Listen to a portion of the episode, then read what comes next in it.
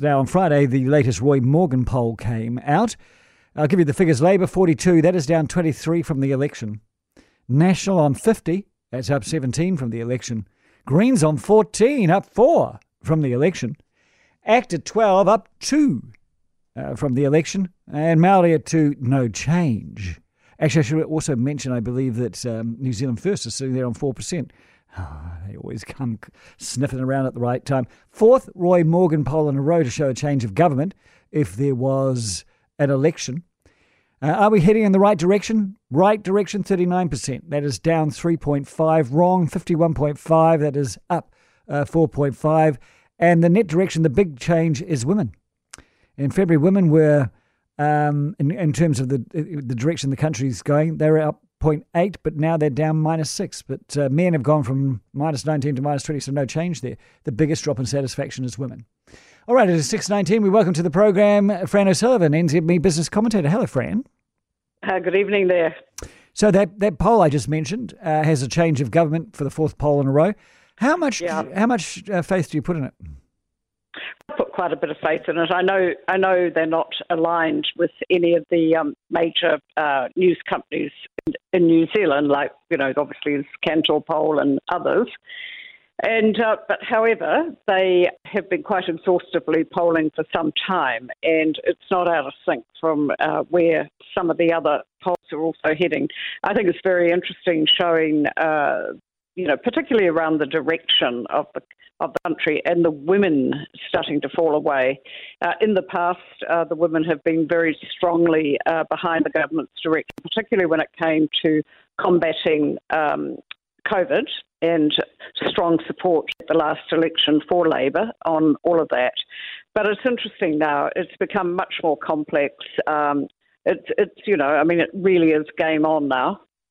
Oh, and I agree. And and there's the perception of kindness, which women actually uh, like to vote for.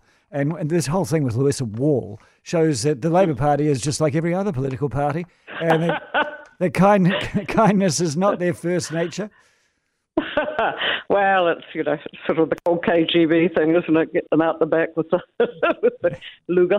Yeah, yeah. no, right. Um, I mean it, has been um, it's been very interesting with Louisa Wall. She certainly challenged the superstructure of Labor, and not just Labor. I mean, she is is a um, you know forceful person, mm. and she has a point of view, and she's um, what is interesting about her is that she was able to be build a consensus across Parliament for her policies, but she couldn't build a consensus for herself mm. within uh, the party. Yeah, yeah, yeah, it is fascinating. All right, mm. the, the, Prime Minister is off on her first trade mission since the pandemic. Interestingly enough, ScoMo has done five, but that's another yeah. story. So we've got the old 757 going off with a whole 14 people on it. So it's one of the smallest trade emissaries that we've seen for a long time. Oh, those those those missions have been um, smaller in scale in recent years, um, the business missions. And I think what's interesting, you know, they're kind of travelling in bubbles one way and another, and uh, cross fingers that there is no breakdown because it's a very tightly framed trip.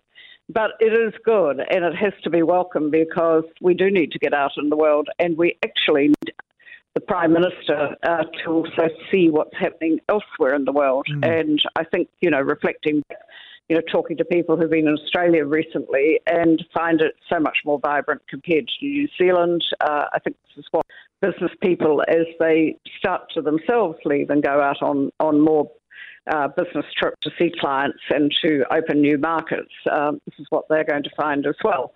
So um, it's important they do put our best foot forward. It's important that she's seen to support business. Uh, she did do so many uh, trade missions herself, uh, but some of her ministers did, or particularly um, uh, David Parker. Uh, but then, of course, COVID.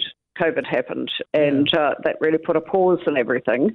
But um, I mean, you know, the comparisons uh, could be made quite cruelly, really, with um, Xi Jinping, who hasn't been out of the country at all. True. You know. Yeah. And uh, however, you know, I mean, uh, Jacinda Ardern is finally going, and uh, that's a good thing. And you know, it's a mixed group. Um, it's kind of trying to also.